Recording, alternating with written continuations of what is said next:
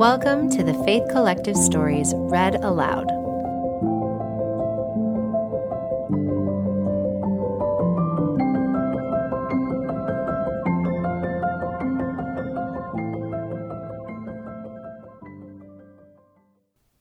Eyes to See.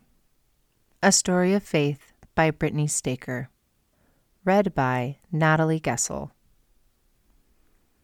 I remember going to the school gym for the eye test in third grade. I'd always passed before, so I wasn't worried. But as I stepped to the line for the exam, everything was blurry and I panicked. I knew I was going to need glasses. I started wearing glasses and became used to the fact that life is blurry, and that was okay. I didn't expect that in twenty years' time my eyes would see in a different light. I would learn to see through his eyes. Over ten years ago, I was living in Austin, Texas. At that time, my husband and I had been married for ten years, and our kids were eight, five, and three. At a routine eye exam, my doctor informed me that they had a new test that would allow them to take pictures of the backs of my eyes. I won't ever forget the look on the doctor's face as he delivered the results of the test. It was filled with grief. All I heard was, eye disease. Blindness, and no cure or timeline. My only thought was that there must be a mistake. Life stopped. I walked to my car and called my husband to tell him that I had been diagnosed with a retinitis pigmentosa, or R P. I didn't even know what to say or how to begin. How do you tell your spouse that you are going to go blind and there is no cure? I kept thinking of my family. What was their life going to look like? Could I still be a mom and wife? What about my mom trips to Target where I just walk and decompress? Life seemed impossible. I became angry. I tried my whole life to be good, so why was something happening to me that was so bad? I stopped praying and reading my scriptures. I stopped doing those things that would keep me close to my Savior and Heavenly Father. It was then that I officially felt lost and alone. I didn't think life could get any harder than it already was, but it did. Getting out of bed was hard. I had no motivation. In my own midst of darkness, I didn't know what to do or where to go. I remember one night as I lay in bed with tears in my eyes, a thought came to my mind. Brittany, do you trust me? Because I've got this. Don't push me away. You hold on to the faith you have. You can do this because I have already walked this path for you. Take my hand, and we can walk this mountain together. I quickly sat up and ran to my closet to pray. I prayed for forgiveness of my hardened heart. I prayed to let Heavenly Father and the Savior know how much I love them, and to express gratitude for not giving up on me. I realized if I was going to climb this lifelong mountain, I was going to have to cling to my faith and my lantern of the light of Christ. If I was going to make the journey, I needed to do everything I could to stay close to Him. One of the first habits I brought back into my life was prayer. I prayed long and hard. I read my scriptures even more and often referenced the story of Christ healing the blind man. I knew it was possible for me to have my own miracle and the gift of sight. I just needed to have faith, the miracle healing kind of faith. And I did. I truly did. So I waited and waited.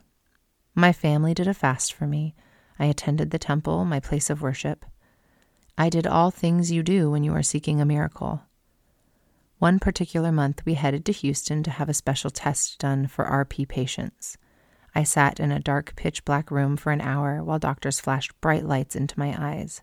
It was blinding. Sitting in the room with my husband, I was aware of his presence, yet unable to see him. It felt like a cruel joke of what my future might look like. I remember thinking, this can't be my life. It's too dark. After the test was complete, the doctor came in and said he didn't think it was R P. I couldn't believe it. God had healed me. I was given a miracle of my own, like the blind man we read in the Bible. I called my family and my friends to rejoice with them. I felt my mustard seed of faith had turned into a tree. I knew it. I knew I had the faith of the blind man to be healed. I counted my many blessings and prayed so much thankfulness and gratitude.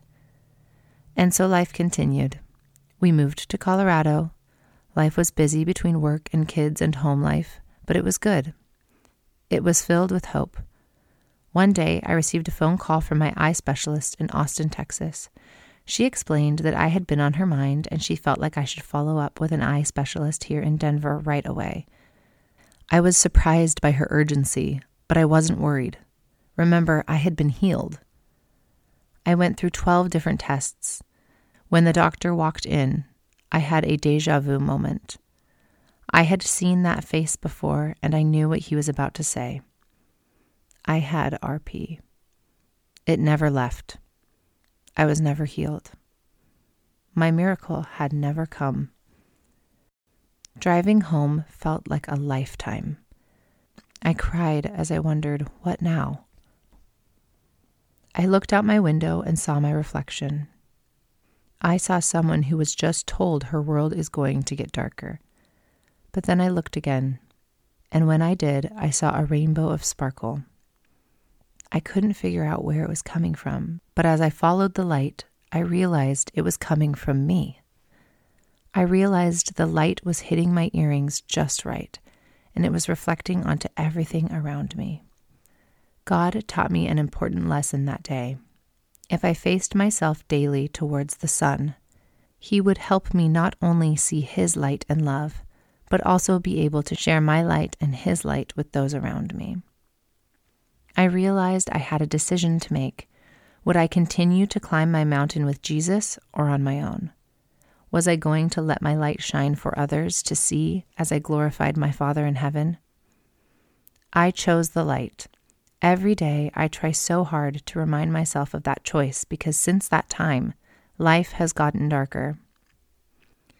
A little over a year and a half ago, I lost complete vision in my right eye. I thought it would be temporary, but it has become permanent. My sweet kids would plead with Heavenly Father, please bless Mom's eyes. As time went on, I could see that they were confused. Why weren't our family prayers being answered? My husband and I sat them down and had a sweet conversation. God hears and answers our prayers, but He sometimes has a different plan for us.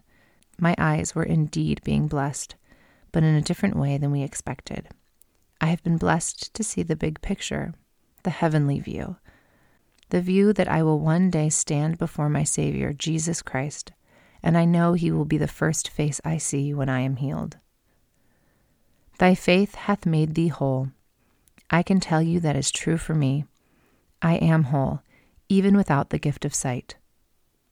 Today, my life looks and feels different than I ever thought it would. I fall daily. I drop and break things. I run into walls. I no longer drive a car. I cry. I feel sorry for myself. Those things can bring the darkness. But I also seek those things that bring the light. I rise again. The things I break can be fixed and replaced. I am patient. I have friends and family that can drive me. I smile. I embrace the hard and give myself grace. I can see the light of Christ and feel the love of God. I know what it feels like to wait and pray so hard for a certain miracle to happen. And while you wait patiently, you hear of others' miracles. You wonder, where's mine? I remind myself of this quote, and you can too. At times, we thoughtfully wonder why the miracle we have so earnestly prayed for does not happen. Whether in this life or the next, all will be made right. Neil L. Anderson. All will be made right. The miracles will come. They have for me, ones that I didn't see coming, but ones that I know could only come from a loving Heavenly Father. He knows your heart, and He knows mine. He knows what we need and when we need it. Decide today to see, be, and get on your knees for the miracle, and great and wondrous blessings, big and small, will surely come. I choose to focus on my Savior Jesus Christ with my twenty twenty spiritual vision. I have to. I need to. Because I know He's focusing on me. And He's focusing on you. He will help you see yourself the way He sees you. You will see His light in your eyes. And because of that, you can do all things through Him and because of Him.